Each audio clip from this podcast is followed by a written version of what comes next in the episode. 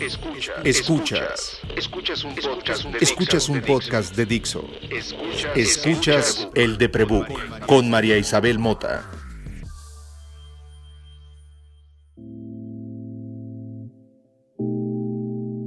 Hola, soy María, María Isabel Mota, si escuchas este podcast desde hace tiempo. Eh, me dedico a escribir, vivo con muchos gatos y no quiero ser Britney Spears nunca.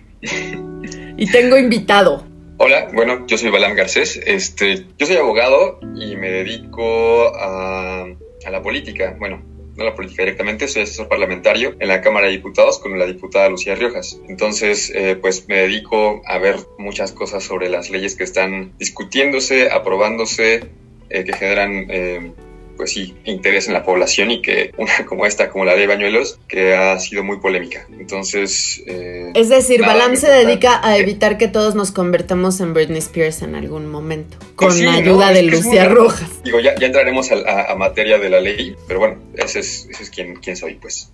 Okay. Balam además es estúpidamente joven. Ya saben que yo juveneo a todo mundo, pero Balam es estúpidamente joven. Y eh, me es importante que sepan que Balam, además de tener el background de leyes, es un tipo que está demasiado obligado a saber de salud, porque eh, tiene a veces el gusto, supongo, siempre el gusto, pero suele, suele ser eh, un pain in the ass cuando se trata de algún Mota. Eh, es amigo del doctor Adrián Soto Mota, que it happens es mi sobrino y que para muchos de ustedes es el doctor comadre del Mandil Azul. Y por esa razón es que traje a Balamaca. Uno no tiene el privilegio de tener muchos amigos abogados en quienes pueda confiar. Tristemente, los abogados que conozco son de esos que dan mala fama. Eh, y siempre se agradece mucho encontrar a un profesor profesional de esas artes ininteligibles de las leyes que están escritas en un español del neoclásico para hablar de temas complejos, no nada más de enfermedades mentales, que son probablemente de los más complejos, sino de leyes. Busqué a Balam porque existe una propuesta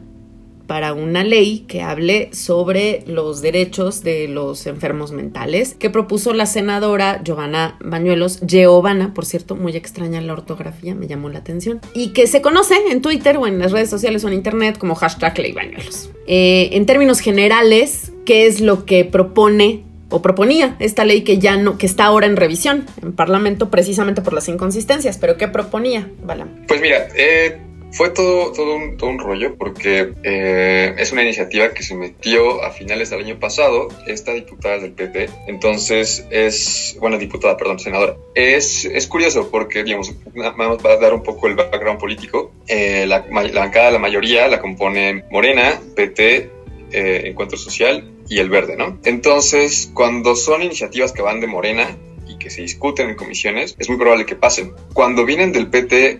o del P E S o del Verde, ahí como que hay un poco más de, de, de, de discusión o, o no es tan seguro que pase, ¿no? Entonces, esta es curioso porque la, la propone una diputada del P T y eh, hubo mucho ruido. Incluso una diputada, una senadora del, del Partido de Acción Nacional, Lili Tellez, estaba muy eh, como acusando de que esta ley se quería hacer para sacar beneficio. Eh, al final, bueno, en la parte parlamentaria, el coordinador de la mayoría, que es Ricardo Monreal, que es el presidente de la Junta de Coordinación Política, este, dijo, no, pues vamos a discutirla porque hay mucho ruido. Y bueno, el ruido es era... Es decir que varias... la propuesta de ley por escandalosa se detuvo porque empezó a haber tener mucho ruido político. Sí, pero más que político, era... Eh, por ciertas organizaciones que estaban en contra de eh, pues tanto de la iniciativa como tal, porque la, el primer punto era que se estaba regulando la ley de salud mental, ley general de salud mental. Eso es un problema porque está regulándose la salud y la salud mental por ámbitos distintos, cuando, bueno, recordando el, el artículo cuarto de la Constitución, dice que todas las personas tenemos derecho a la salud, y en la ley general de salud dice que el derecho a la salud comprende el bienestar físico y mental. Entonces, hay un primer punto, ¿no? No debía de legislarse aparte, debe ser parte eh, esta ley o la regulación de la salud mental como eh, el todo de la salud. Entonces, debería estar en la ley general de salud, no tener una ley aparte. Eh, luego tenía pues, lenguaje estigmatizante, no era compatible con los estándares de derechos humanos y, y por eso ciertas organizaciones empezaron a hacer mucho ruido. Entonces, con la, el hashtag Ley Bañuelos se, se frenó un poco la... Pues la discusión en comisiones ya estaba, se iba a aprobar en pleno, pero pues eso, como no se hizo un ejercicio de parlamento abierto, o sea, nada más fue la iniciativa, se discutió en comisión y no se consultó ni a organizaciones, ni a um, pacientes, eh, ni mucho menos a especialistas médicos. Entonces eh, se vio que era una ley que no había sido acordada, ¿no?, por los, las personas involucradas en su aplicación y en su, uh, en su goce de derechos de alguna manera. Entonces tenía que ser eh, frenada y tenía que repensarse todo lo que iba a suceder con la salud mental en México. Las prisas eh, fueron un poco la, la bala que se puso esta propuesta de ley, ¿no? O sea, si no consultas a los médicos, si no consultas a los expertos, ¿qué clase de ley puedes estar promoviendo? Claro, claro. Eh, digo, es que es... otra vez voy a meter en la, en la política, pero hay dos circunstancias. Una, que el bloque de la mayoría, el bloque de gobierno, tiene, tiene la capacidad de aprobar leyes sin discutir. O sea, es un ejército al cual, si se le dan una ley, Eh, es muy fácil que, que la vote, ¿no? O sea, Morena, el P E S y el P T, el Verde ahorita, pueden aprobar cualquier cosa sin discusión. Y es lo que han hecho, o sea, en varias, en varias este, regulaciones. Entonces, pues eso les da mucho poder para poder, para, pues sí, hacer lo que quieran, de alguna manera, ¿no? Y la otra es la cuestión de la pandemia. Como desde marzo se... tiene esta contingencia, no se han reunido, eh, o se han reunido muy pocas veces para sesiones extraordinarias los diputados, las diputadas, los senadores y las senadoras para discutir ciertos temas. Pero todo el proceso antes, o sea, más bien se, se reúnen una, más que nada para votar, pero una ley o una modificación legal tiene pues un proceso, ¿no? Primero, una persona, una diputada, senadora, diputado, senador, hace una iniciativa. O sea, dice, yo quiero legislar, yo quiero modificar una ley, yo quiero crear una ley, yo quiero quitar una ley. Se hace la, la iniciativa, dice, oye, pues este artículo no me gusta porque tal, tal, tal, tal. Se presenta a la, a la mesa directiva, al órgano que se encarga de toda la, la administración y de los trabajos de las cámaras, y se le da a la comisión, ¿no? Las cámaras, diputados y senadores se dividen en comisiones para tratar asuntos temáticos, ¿no? O sea, ahí está la Comisión de Juventud, está la Comisión de Marina. Como cualquier equipo. Entonces, se reparten las tareas. Sí, se reparten las tareas. Entonces, la mano de la comisión, esta fue la Comisión de Salud. Y en la Comisión de Salud, el, el chiste de la comisión es que ver si esta propuesta vale la pena. Esta comisión se compone de, pues, sea diputados o senadores, y el chiste es hacerse de elementos para saber si es un cambio que tiene sentido. La chamba de la comisión en este caso era convocar a un parlamento abierto, porque pues los legisladores y las legisladoras no son expertos ni expertas en todo, ¿no? O sea, ni tienen por qué. O sea, pues no, justo, justo, justo. O sea, tienen chance eh, de, como cualquier ser humano y cualquier profesional, de hacerse expertos en lo que están trabajando de. Eh, exacto, y y, y exacto. Si tu chamba como comisionado es verificar que el protocolo de un proceso se esté haciendo bien, pues eres experto en ese protocolo. Creo que en este sentido, la burocracia que siempre eh, argumentamos es nuestro mayor detrimento, en este sentido nos ayudó mucho, porque lo más preocupante de la ley Bañuelos, en mi parecer, es justo sacar la salud mental de la concepción de salud y bienestar general, ¿no? Claro. Todo porque, pues, a mí me regula la O M S. La O M S ha sido mi, mi órgano regulador de información eh, toda mi vida. Eh, quienes escuchan este podcast saben que mi primer recuerdo sobre la palabra depresión tiene que ver con un informe de la O M S, ¿no? Que hablaba de la pandemia de la, de la depresión en nuestra época, en esta que estamos viviendo todos. Y era predecible, ¿no? Era predecible que la cantidad de sobrepoblación, la escasez de empleo, la escasez de recursos humanos y la escasez de recursos naturales, perdón, nos iba a poner en una crisis grave a todos, y en eso estamos. La pandemia, hablar en pandemia de salud mental es un recurso fácil de la comunicación masiva. Cuando todo mundo está preocupado por cómo me protejo del virus, empiezas a preocuparte por detalles que sí entiendas. Y se habla con cierta frecuencia de enfermedades mentales en los medios masivos. Es muy fácil correlacionar. Vamos a hablar de salud mental a todos los niveles, ¿no? En el beneficio de un partido político, en el beneficio, beneficio de una bancada, en el beneficio de la visibilidad de un proyecto para ocultar otro, en las famosas cortinas de humo que todo el mundo persigue, en el beneficio de lo que sea. Qué bueno que la burocracia nos detuvo esta... Vamos a llamarle ley express, no fue así porque no sucedió, pero este intento de ley express, ¿no? Eh, nos sirvió la burocracia porque tiene un propósito, ¿no? Tiene un propósito. Yo, yo no lo, lo, uh, lo diría que fue la burocracia, o sea, digo, dijiste la comisión, que son diputados y diputadas, este, tenía la chamba, o sea, justo ahí creo que falló un poquito, ¿no? Porque tenía la chamba de convocar a las personas involucradas y decir, a ver, miren, está esta, esta iniciativa, ¿cómo la ven? Que puede mejorar, uh-huh. que está mal, que, que está muy bien, y vamos a chambear juntos. Esto no, justamente fue más roguete, fue una, un intento de ley express que, que no se discutió y que querían votar de noche a la mañana. Entonces, justo ciertas organizaciones, no estoy, ahorita no, no las tengo a la mano, pero según yo fue, ay, no sé si fue propuesta. Documenta cívica. Fue una de ellas, CENCOS también estuvo. Ah, CENCOS. Y CENCOS, CENCOS eh, que siempre eh, nos está protegiendo de todos los males. CENCOS, Documenta, paréntesis, hay muchas organizaciones que a nivel Twitter, que es donde nos movemos muchos que queremos hablar como públicamente, estuvimos haciendo ruido. Y ahí creo que vale mucho la pena recordar que el ruido importa, ¿no? Que, que sí, sí va. Cuando vivimos inundados de bots, que son estas fábricas automatizadas de cuentas que se crean para cre- generar un ruido hueco, quienes de verdad escribimos, quienes de verdad estamos todo el tiempo publicando cosas, cuando hacemos algo con un hashtag creativamente, no copy-paste, ayuda, ¿no? O sea, el ruido mediático también impidió algo para que esta ley sucediera, ¿no? Sí, sí, sí, totalmente. Sí, y justo, bueno, a, antes de la sesión, eh, Monreal sale a decir como, bueno, quizá no fue la mejor forma de hacer las cosas, entonces vamos a detenerla. Y ya, entonces ahí quedó la historia parlamentaria. Ahora, eh, no he visto, no, no me ha parecido que hayan convocado todavía al Parlamento Abierto. Digamos, el Parlamento Abierto es un ejercicio para que no solamente, pues sí, diputados, senadores se encarguen de legislar, sino a todos los sectores posibles, ¿no? Entonces probablemente se va a convocar a conferencias, se va, bueno, idealmente serían este, conferencias públicas, pero in situ, normalmente en, en este... Que ahora no son posibles. Eh, invitando especialistas, invitando a ejer- personas, sí, quienes son destinatarias de esta ley. Y toda esa información se trabajaría en la comisión y se, tra- se vería un borrador. Ese borrador se seguirá trabajando hasta que quede la mejor, la mejor ley posible y se, se, se apruebe, ¿no? Ahora, lo que dicen las organizaciones es que no debería ser una ley aparte, ¿no?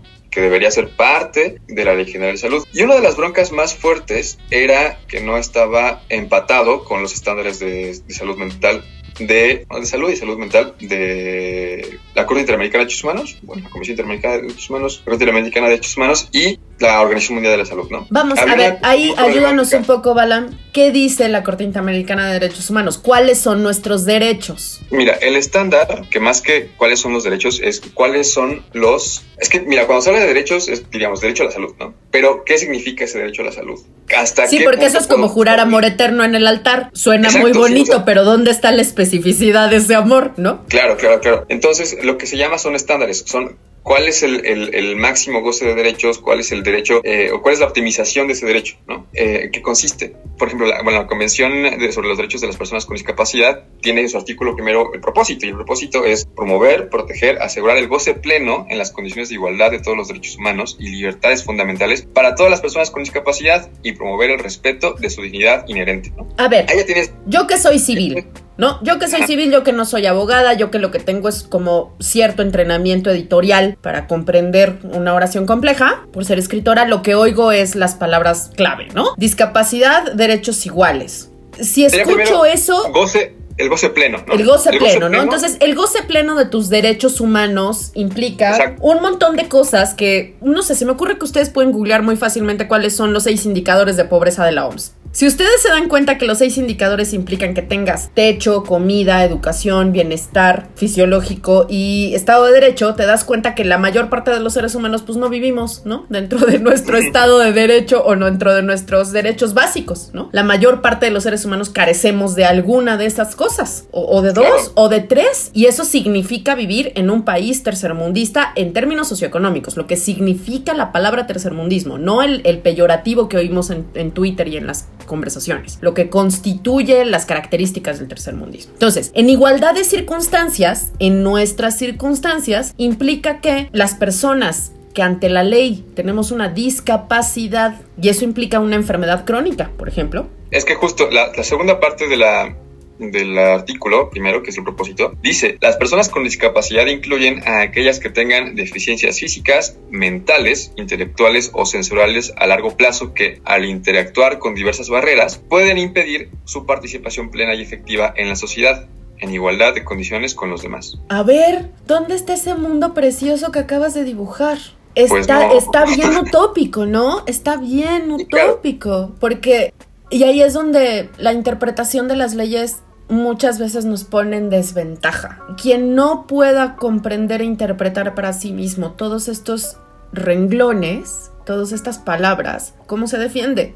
del estigma, cómo se defiende de lo social, cómo se defienden sus derechos laborales. Una de mis, mis pleitos más grandes es, a ver, sí, yo tengo cuatro diagnósticos, ¿no? Que en países como Noruega y como Finlandia significan discapacidad y tienen un sistema en donde el gobierno tiene que amparar mi igualdad de condiciones económicas, entonces yo recibiría ciertas compensaciones, ¿no? Eh, menores precios, algunos descuentos, no sé, otros programas que en México jamás existirán. Primero porque la discapacidad mental se entiende como una caricatura en donde estás enredado, eh, siempre amarrado, druleando inconsciente, como si ese fuera el único nivel de la locura y la discapacidad. Tal vez las leyes necesitan doctor comadrización, la explicación simple de lo que los civiles podemos aquilatar no, o sopesar, ¿no? Pronto, pronto estaremos haciendo algo similar con las leyes. Ya era hora.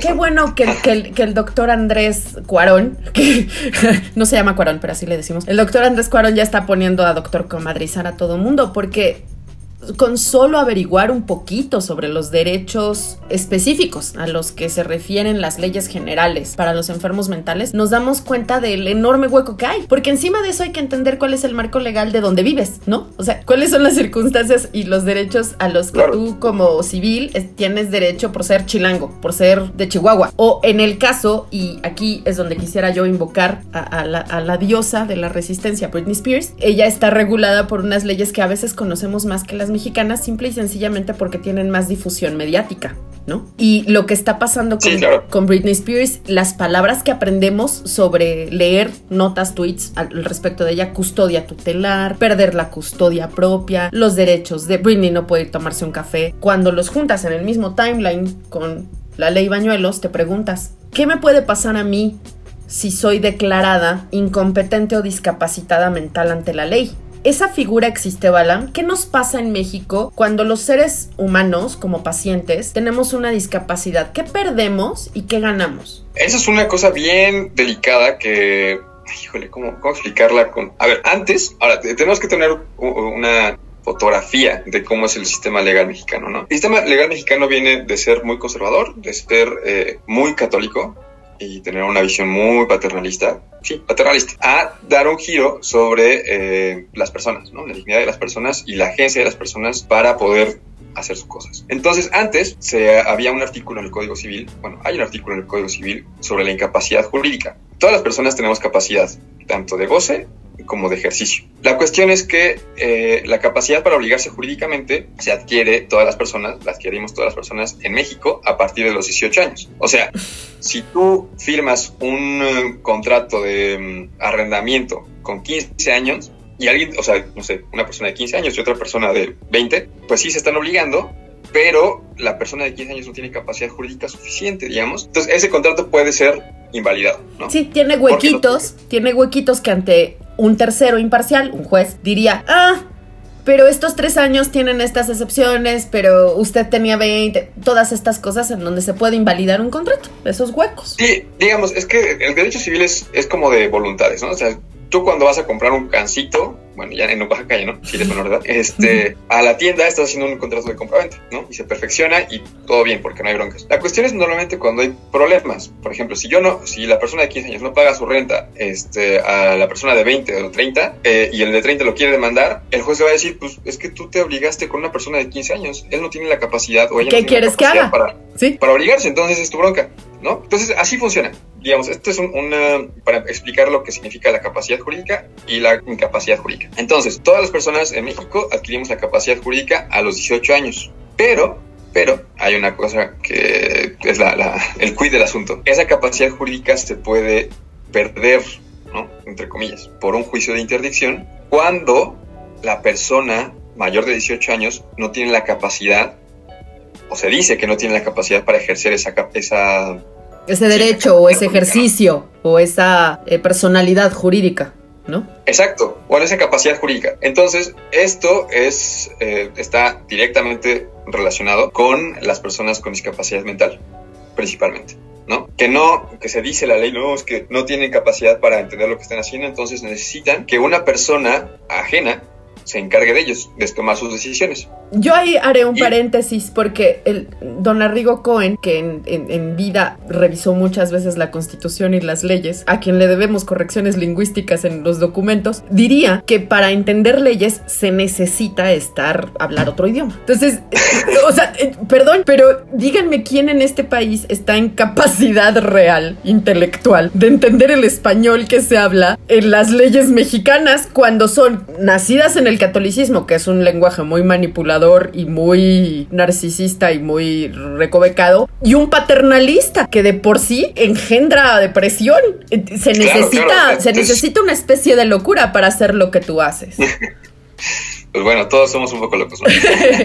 Bueno, entonces este, este juicio lo que hace es decir, no, pues sabes que Balam, Balam Garcés tiene discapacidad mental y entonces ya no puede decidir sobre sí y tiene que decidir a otra persona, ¿no? Y entonces se nombra a un tutor o una tutora y se nombra a un curador o una curadora que va a ser quien se encargue de, de vigilar al tutor sobre las acciones de, que va a tomar en mi nombre, ¿no?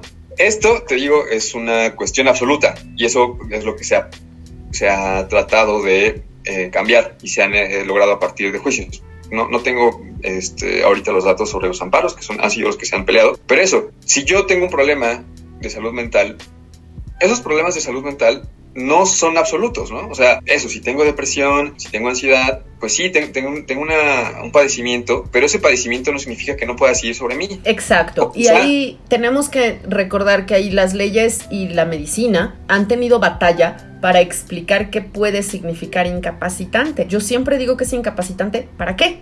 A mí, por Exacto. favor, no me pidan que salga todos los días a la calle. Padezco trastorno de ansiedad generalizada que se expresa en una fobia. Esta es la agorafobia. Me cuesta mucho trabajo estar afuera y cuando digo que me cuesta mucho trabajo significa que puedo hacerlo y que fisiológicamente lo voy a pagar caro después. Entonces, por un día de trabajo en la calle yo dejo de ser productiva dos o tres días. Porque mi cuerpo entra wow. en crisis y me produce migraña y me producen zumbidos en las orejas y me produce mareo y me produce un, un estado de crisis ansiosa que se expresa fisiológicamente y me debilita al punto en el que me hace inoperante. ¿Eso limita mis capacidades intelectuales? Claramente no. ¿Eso limita mi percepción de la realidad? En lo más mínimo. Eh, de hecho, mi percepción de la realidad es tan cruel y fatídica que mi depresión se alimenta de ella. Mi depresión vive de leer las noticias y de hablar con abogados y con actuarios y con economistas y me llenan de razones para que mi depresión se fortalezca. Y porque tengo ansiedad, me la vivo pensando en el futuro y puedo hacer correctamente mi trabajo, que es planear problemas en el desarrollo de un plan de marketing.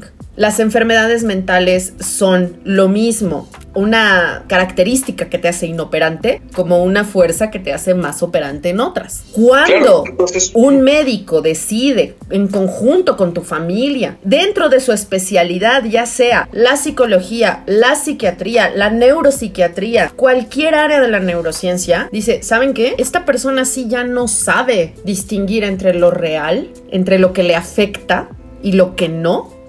Tal vez podríamos estar hablando de incapacitarlo, pero ¿cómo demonios lo mides si no hay un examen con un papel que te diga? No, fíjate, ahí sí es que es lo que se ha tratado de combatir. Te digo, antes era blanco o negro, o eres capaz o eres incapaz. Uh-huh. Sí, y este juicio de interdicción, o sea, incluso eh, recuerdo que en mis clases de derecho decían eh, el alcoholismo, o sea, una persona alcohólica no puede tener eh, eh, capacidad. No debería tener capacidad jurídica para este, decidir sobre sus bienes, ¿no? Porque tiene una enfermedad, alcoholismo, entonces casi casi un borrachín no debería decidir sobre, sobre su persona y sobre sus bienes. La cantidad de abogados y médicos que perderíamos sería inmediata. Entonces, era eso, blanco o negro. Pero justamente hay organizaciones que han peleado por esto y que han dicho, pues es que no. O sea, la capacidad jurídica, pues sí es, o la tienes o no la tienes, pero... ¿por qué no decimos sobre qué sí se puede decidir? Una persona con una, un trastorno mental o una enfermedad mental no necesariamente pierde todo su capacidad para decidir, ¿no? Entonces debe ser gradual. Eso, digamos, por la parte jurídica sobre quién, digamos, lo que me preguntaba, si puede perder, perder la custodia de sus hijos o de sus hijas, si puede perder eh, la capacidad o la posibilidad de decidir sobre sus bienes. Eh, esa es la figura legal en México y esas son, digamos, los matices que se han tenido para, para esta figura, ¿no? Para personas con... Eh, enfermedades mentales que tienen que tener pues, una supervisión, ¿no?, sobre sus decisiones. Y hay que tomar en cuenta también que las leyes se pensaron en la protección de todos. Las leyes no se pensaron, no las ideó un loco maquiavélico que quería chingarse a los demás. Las leyes se pensaron, de hecho, en, en, el, en aras de protegernos los unos a los otros, en aras de que cuando hay dolo, cuando hay daño, cuando hay perjuicio, lastime lo menos posible, ¿no? Se pensaron desde la justicia, y hablo filosóficamente, porque sí. Al final del día nadie, creo, salvo las, los psicópatas, porque no tienen percepción real de la realidad, estamos buscando el perjuicio del otro. Todos estamos buscando la, la supervivencia, todos estamos buscando el bienestar propio y el común. En ese sentido, si uno olvida el estado extraño de nuestra política, el extraño, nuestra política tan, tan, tan volátil y tan a capricho de los intereses, y recuerda que las leyes están escritas en papel neutro, en, en, en un papel que no tiene intención. Cuando escuchas que hay un tutor y además otra persona que vigila al tutor, te quedas pensando, ¿no? En quien redactó esa ley, sí lo pensó, sí se dio cuenta que es fácil el abuso, sí se dio claro. cuenta que necesita prote- que está protegiendo, que está construyendo esta ley para proteger a alguien. Pensándolo de esa manera, no existe nada que puedas hacer por ti en términos de salud mental, que conocerte mucho para entender tus propios diagnósticos, que siempre, siempre, siempre, siempre tener asistencia médica, y eso implica a tu terapeuta, a tu psicoterapeuta y a tu médico general, porque el bienestar es conjunto, es tu cuerpo, es tu mente y tus emociones, y que te informes sobre las leyes, que te informes de la manera que puedas, no solamente con el tuitazo, no solamente con el mensaje, la cadena de WhatsApp, no solamente en el miedo, y que cuando haya necesidad, pues las avientes, ¿no? Yo veo un hueco en la comunicación general, en la masiva, para hablar de leyes. Siempre lo he visto en, no, en cualquier nivel, no nada más en la salud. Hablar de leyes en México es una cosa in- compleja, que, que se habla entre viejos y señores y que no se discute eh, de manera común, y creo que haría falta. Aunque todavía no estamos doctor comadrizando las leyes, y ya nos dijo Balam que sucederá. Gracias Andrés, gracias Andrés, gracias Luis por eso. ¿Qué puede hacer la gente para entender mejor las leyes, Balam? ¿Qué puede, qué, qué espacios hay donde la gente común y corriente pueda ir a consultar algo que no sea léete la Constitución? Porque la Constitución está escrita en un español que entienden lingüistas y abogados, no en un español que entiende un civil. Sí. Sí, es que mira, es muy complicado. Al final, las leyes son disposiciones que alguien hace para que sean seguidas, ¿no? Entonces, ¿qué te...? Bueno, sí, es que es todo un... Eh, no sé Creo que le hice una bien. pregunta que, que, que todavía se está contestando y que en la duda nos responde a todos. Sí, mira, lo que yo te recomendaría, y, o sea, hay versiones de la Constitución que tienen, que tienen una glosa, ¿no? O sea, artículo, el artículo cuarto te dice, ah, pues esto se refiere al derecho a la salud, esto se refiere al derecho al medio ambiente, esto se refiere al derecho a la educación. Yo sí, o sea, entiendo que puede ser muy complejo el español de la Constitución, pero la mejor forma de... pues de conocer el derecho es conocer la Constitución. Y mire, o sea, si usted nació en este país que es muy católico y leyó la Biblia... La Constitución tiene muchas menos hojas, muchas menos. Sí, muchas. No tiene muchas, sexo, muchas, muchas. Eso es lo que le falta, pero los puede verlo. Los debates son muy pocos, o sea, bueno, pocos en, en, en eh, sí, en, en comparación de todo. A ver, la Constitución se, se compone de dos partes, que es la parte dogmática y la parte orgánica. O sea, la parte dogmática es qué derechos tenemos y cómo deben, ser, de, de, deben de ser ejercidos esos derechos. La otra parte es cómo se organiza el Estado. Si quieres no poner la atención a la parte de cómo se organiza el Estado, ni lo peles. Pero los primeros, digamos, veintinueve artículos son muy útiles porque pues te dicen qué derechos tienes, básicamente. Y insisto, puede ser agotador, pero si le echan un poquito de, de ganas, quizá tengan un poco más de luz, no, no, no toda. Y sobre recursos ajenos, pues la verdad, Twitter tiene eh, muchos y muchas abogadas que tratan de pedagogizar ciertas cosas, ¿no? O sea, la cuestión es que no es un esfuerzo conjunto. Sino no está bien coordinado. Sí, no está coordinado. O sea, más bien, no sé, por ejemplo, salió la ley de mm, mm, la previsión para niños y niñas de comp- en México, Oaxaca, para comprar este o para que les vendan comida chatarra. ¿Qué significa eso? Ah, pues hay una persona o una, eh, un abogado o una abogada que dice, miren, lo que significa es que se modificó este artículo y aquí dice esto, entonces esto significa esto. ¿Y, y... cuáles son esas cuentas de tres cuentas de Twitter que tú recomiendas para hacer doctor comadre en las leyes?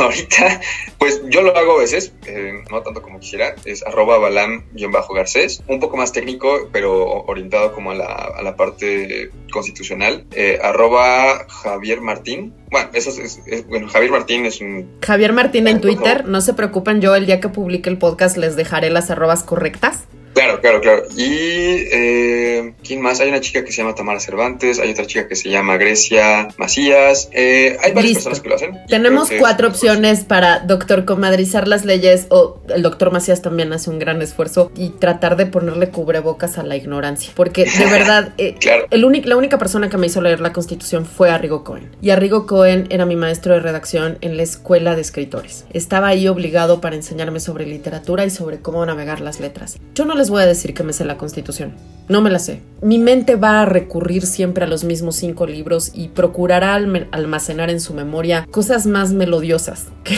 que la Constitución, pero bueno, está ahí, está googleable y es importante que la sepas. Hay que perderle el miedo a los artículos de la misma manera en que hay que perderle el miedo a los diagnósticos. Porque si te puedes colgar la etiqueta de que eres mexicano, que naciste en México, que eres hombre o mujer o quimera, que te expresas de la manera en que tu género quiere expresarse, que luchas por los derechos de tu sexualidad, de tu condición de oficio, también es importante, entonces, que sepas contra qué estás luchando y con qué reglas. Es muy útil. Y esas reglas Pero... están en esos artículos. Sí, insisto, es que sí, ya, o sea, para estudiar derecho, al final, es un amasijo inconexo, muchas veces, de leyes, que vas, conforme vas estudiando, vas entendiendo y te hace sentido lo que aprendiste antes. Entonces, no es una cosa muy, no es una cosa tan lineal, ¿sabes? O sea, no... No es como que te leas cinco leyes y ya sabes, no. Es un proceso que va tomando forma y que, la verdad, eh, los abogados y las abogadas han hecho complejo y han hecho inaccesible esto también para una forma de...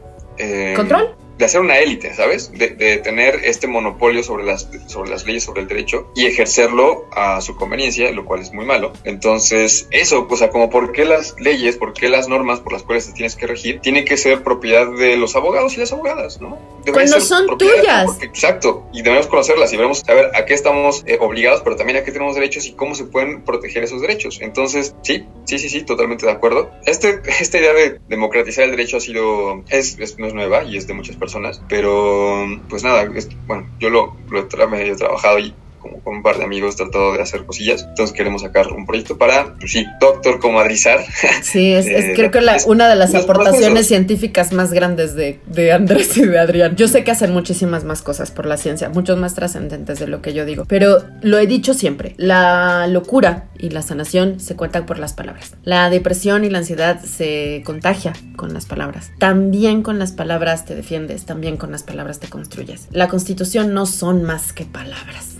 Y si tú dominas esas palabras tanto como para no tenerles miedo, entonces cuando tengas un problema legal por tu condición de discapacitado mental, y ya nos dimos cuenta que casi cualquier cosa puede pasar por ahí, por esa definición, que tengas las, las palabras de tu lado. Claro. Balam decía, las leyes se escriben y se van modificando, son orgánicas. Bueno, los diagnósticos de enfermedades, de todas, incluidas las mentales también. Lo que hoy entendemos por mal de No-Hodgkin, antes no se conocía. Lo que hoy entendemos por síndrome del impostor, antes no se conocía. Y el simple y sencillo hecho de nombrar las cosas modifica las otras. Entonces, mientras estemos vivos, vamos a seguir cambiando esas palabras y esas leyes. Por eso no hay nada escrito en piedra. Nada. Ni las tablas del Mo- de Moisés, si ustedes son católicos, y para los que ya no creemos en ese mito, nos damos cuenta de que hay un mito. La Constitución no es un mito, es un archivo en P D F que puedes descargar en tu celular. Entonces, échale un TikTok. En, en TikTok también hay muchos abogados eh, haciendo esfuerzos para... Y, y literal, busca TikTok leyes y, y te van a salir un montón de, de gente mexicana que hace leyes en TikTok, y infórmate lo más que puedas. Piérdele el miedo, que no te asuste la próxima vez que veas a una senadora diciendo que lo que proponía la ley Bañuelos, que ya ni siquiera la queremos recordar, la verdad. Y cuando vuelva a estar... Eh, la convocatoria para las discusiones, para participar, participa, participa, tuitea, pregúntale a la senadora, pregúntale a Ricardo Monreal, pregúntale a Lucía Riojas, pregúntale a Balam, habla, el simple y sencillo hecho de que conversemos en Twitter hace mucho más relevante nuestra conversación que la de cualquier bot. Los bots solo hacen menciones, no conversan, porque no son humanos. Y los humanos hacemos conversación. Eso es lo que nos mantiene cuerdos. Claro. Entonces, la última del... de estas sesiones de podcast con alguien que no tiene enfermedades mentales declaradas, no lo sé, igual y sí, no te voy a imponer nada, es preguntar qué observas tú en tu ejercicio como abogado, voy a poner entre comillas parlamentario, ¿no? Porque es, es más tu tarea, el, el ejercicio de, de parlamento. ¿Qué enfermedades mentales ves en tu gremio? Cuando volteas y ves a tu gremio en comparación con los periodistas, con los médicos, ¿no? Sabes, tus amigos tienen... Yo he estado en una mesa contigo con un montón de médicos y tú siendo el único abogado y yo siendo la única no médico, ¿no? Y nosotros desde afuera podemos decir, o sea, sí están malitos como de su ansiedad y de su egocentrismo en los médicos, ¿no? O sea, un poco.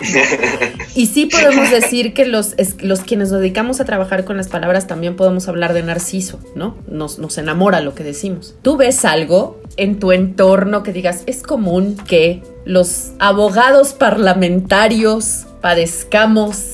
Híjole, a ver, ahí sí voy a salir un poco de, de la etiqueta de abogado parlamentario, no por mí, sino porque yo convivo con círculos de abogados y abogadas un poco más amplio, eh, digamos, principalmente por mis amistades eh, y por las personas que conocí en la facultad. Y yo pertenezco de alguna manera a un grupo de abogados y abogadas que que tenemos como un, un pie en el activismo, ¿no? O, o tenemos mucho en el activismo. Digo, no, no, yo, yo no tanto, pero muchas amigas en particular sí. Entonces, ellas son eh, principalmente defensoras de derechos humanos y...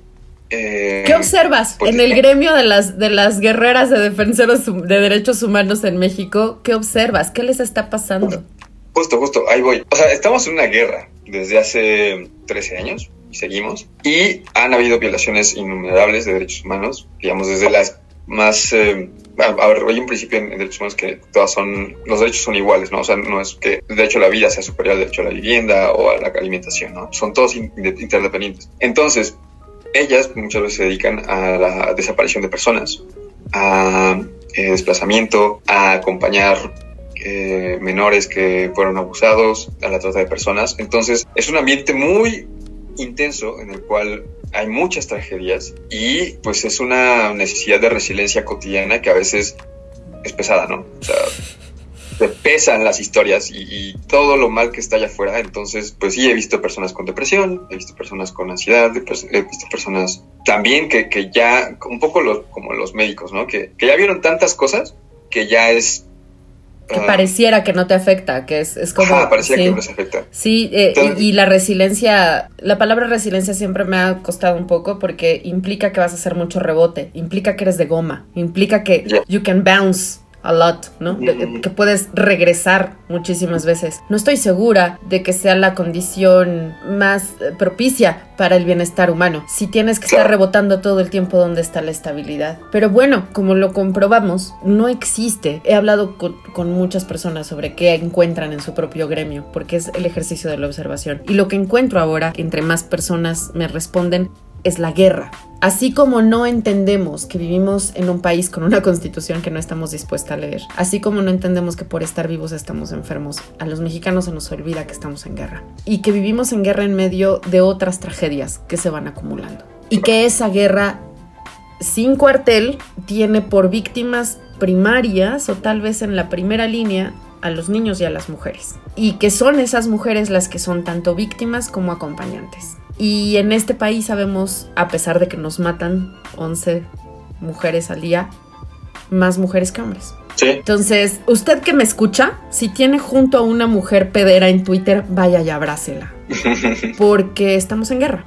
Y si tiene usted junto a un hombre sensible de estos que están tratando de aprender a la equidad de los derechos, vaya y abrácelo, porque también le cuesta un montón de trabajo. Balam, muchas gracias por, no, por enseñarnos no. tanto y creo, si no te molesta, no te quiero comprometer, que vale la pena que, que vengas al podcast porque hagas el esfuerzo que hagas hasta que no esté coordinado. Hay que hablar de leyes, hay que hablar claro. de leyes y hay que hablar Me de encantaría. leyes. Me encantaría. Muchas gracias, Balam. No, a ti, a ti. Muchas gracias, María Isabel. Pues nos vemos a la próxima. Nos vemos parece? a la próxima. Y ustedes pueden escuchar este podcast eh, semanalmente y pueden seguir todo lo que hacemos en arroba el Deprebook, tanto a mí como al resto de las co-hosts. Pueden escucharlo en Spotify, en Apple, en Google Podcast, en, iPod, en iVoox y por supuesto en Dixo punto com. Yo soy arroba María Isabel Mota y muchas gracias por haberme escuchado.